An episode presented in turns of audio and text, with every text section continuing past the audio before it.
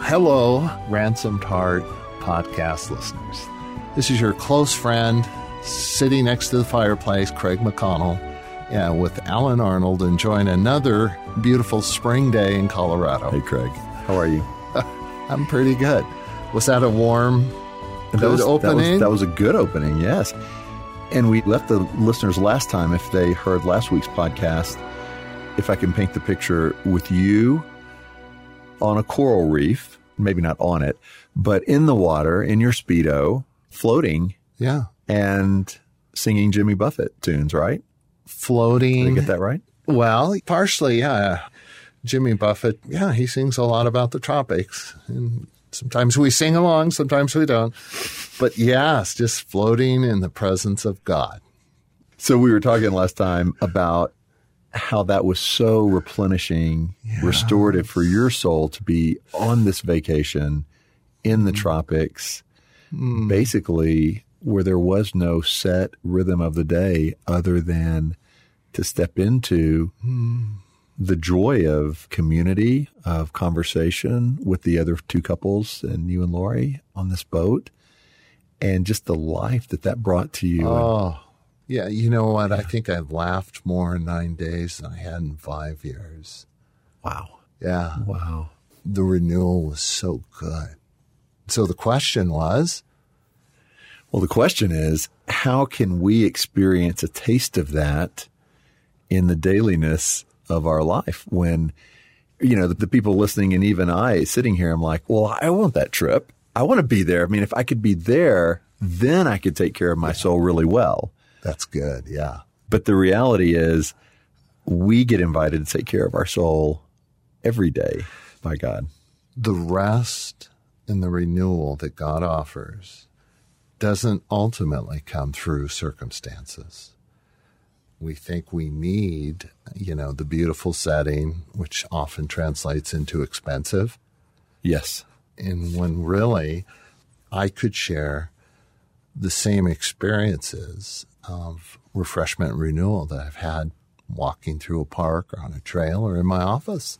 Yes. Well, in fact, and I know this is an easy mindset for us to get into in America and just in a busy lifestyle, but it's this mindset of I'm going to run really hard, too hard for 10, 11 months, but then in the summer, somehow take a week vacation and recharge and restore just to get back into, you know, the matrix again for another 11 plus months.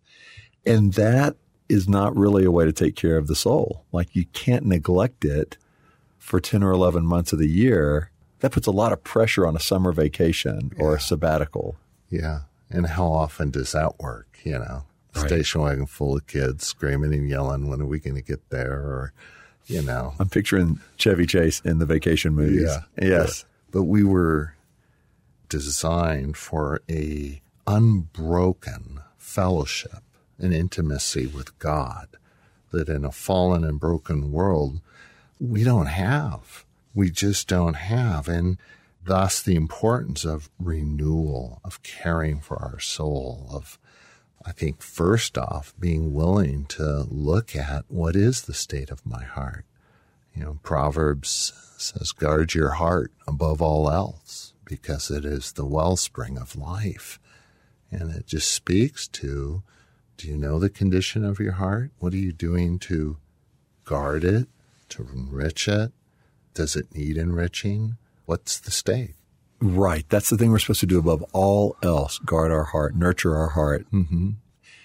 How do we even begin to examine our heart, though? Because that feels like this loose concept. It doesn't feel very tangible or practical. So, how do we go through the day and examine our heart? What do you think that looks like? Yeah. Number one, I think you don't do it alone. You do it with God, with Christ. Self reflection, you can misinterpret, misstate, or not even see how you're really doing if it's just left to you. But I think one of the first things, and there's so much that could be said about this topic, it's beyond the scope of one podcast, but to ask Jesus, Lord, how am I doing? you know, and that speaks to probably a time of silence, of stillness, a time of prayer, just clearing away the distractions, and let Christ speak to how your heart's doing.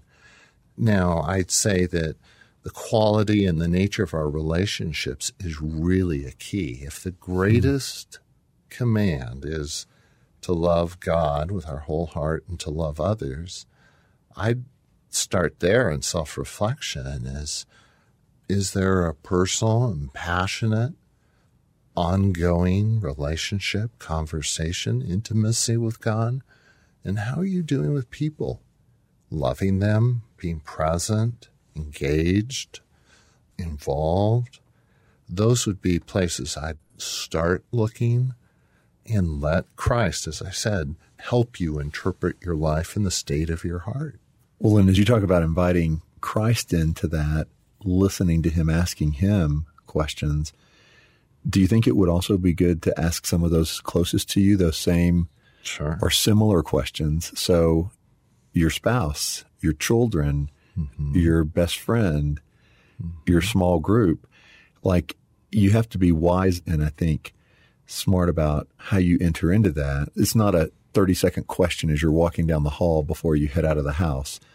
But if you can set time aside for that mm-hmm. and really look the other person in the eye and say, how am I doing in our relationship? Mm-hmm. How do you feel when you're mm-hmm. talking to me? Am I paying attention? Do you feel my presence brings joy or peace or something else? Mm. Those are risky, mm. but really good questions. And I think, you know, so often we kind of do a self evaluation there. Well, I think I'm doing pretty good. You know, I'm doing better than my neighbor or better than that guy.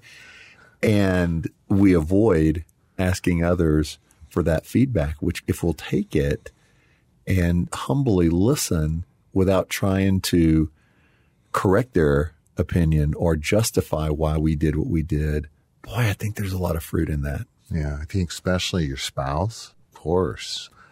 But what you're describing is one of the purposes of community. You know, redemptive community is open and engaged and interested in giving you feedback on how you relate, what's your presence bring. But the key there, do it with Christ and let Him speak. Because you know, He has a time and a kind of a a schedule, though that doesn't sound right, of what he wants to attend to in your life. I don't want to be working on areas that he's not working on, you know. Yes. It, may be discipline that I need, it may be rest and letting things go. Let's let him show us the state of our heart. Yes. And then other places where you get a good read, Allen. I mean, you throw in your two cents here too, would just be scripture I mean, just as I read the word, the scripture's alive. It can pierce and separate and expose things in our life and our heart. Be forgiving as I have. Be merciful. You just read through scripture, greet one another with a holy kiss. Lord, what's that mean? I mean, how am I doing with just enthusiastic yes. and generous giving? Well, we had a disruptive, in the best sense of the word, example of unplanned community even uh, last Sunday at church because it was a time at the end of communion.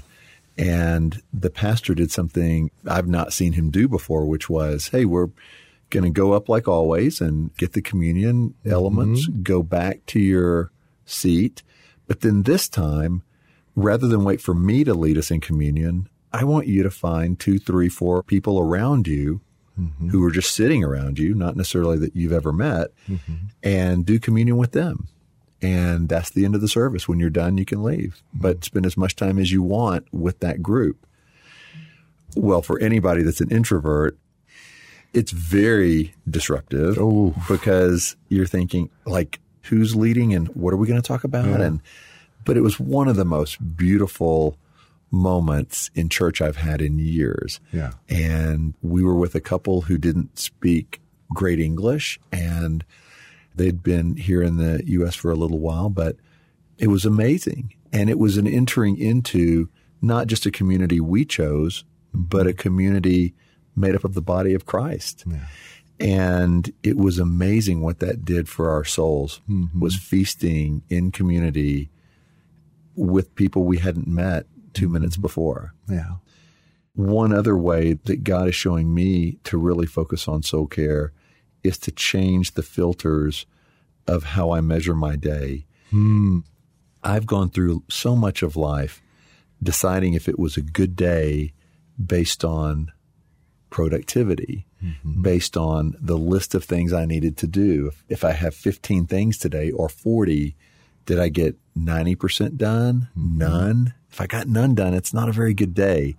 If I got most of them done, it was a pretty good day. And the problem was none of that ever focused on my heart mm-hmm. or soul care at all.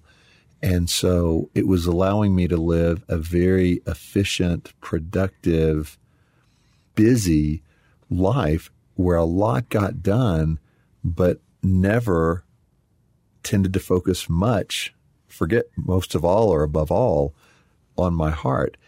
And the reason I think that that happens to so many people is because rarely does anybody ever ask us, Did you take care of your heart today? Mm-hmm. Did you spend time really just with God and others in a means of taking care of your soul? Mm-hmm. We don't get asked that. We don't get measured by that. Mm-hmm. And so it's easy for that to be always a thing that doesn't quite happen Right.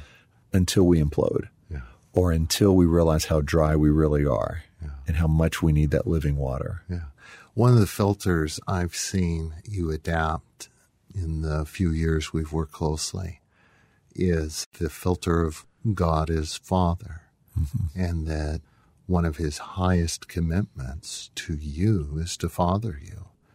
And I've seen you with that filter, kind of looking for what in this circumstance or difficulty or situation is God as Father doing in or for or with me.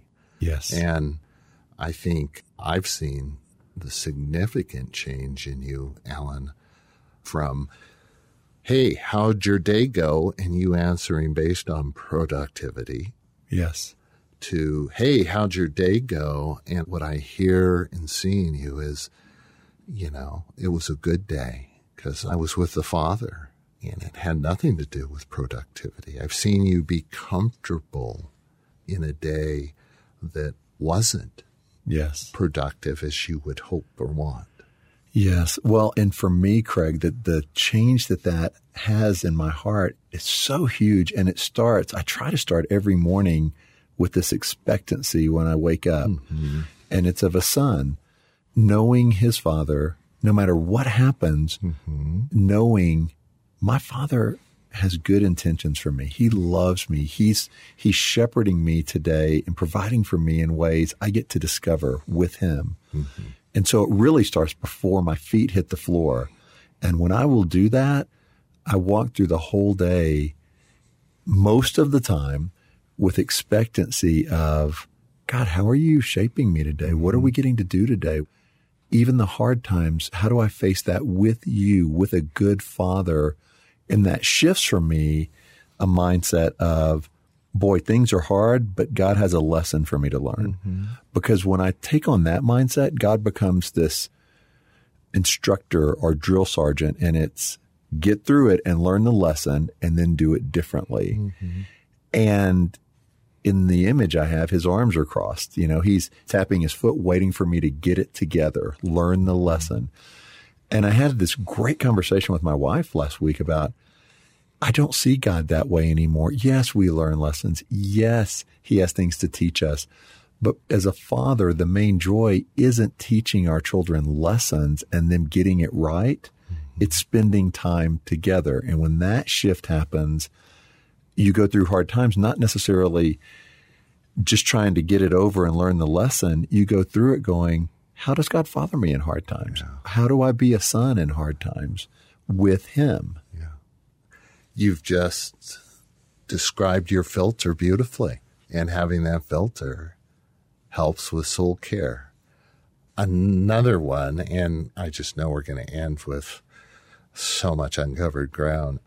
But important to me would be when you see, when Christ has helped you see the state of your soul, your filters, how you're living your life, so on and so forth, to invite Him to speak to those areas, for Him to bring healing, renewal, filling, for Him to show you either what to do to feed your soul, to care for it, whether it's a particular book or passage or uh, abstinence Yes. or add to your lifestyle.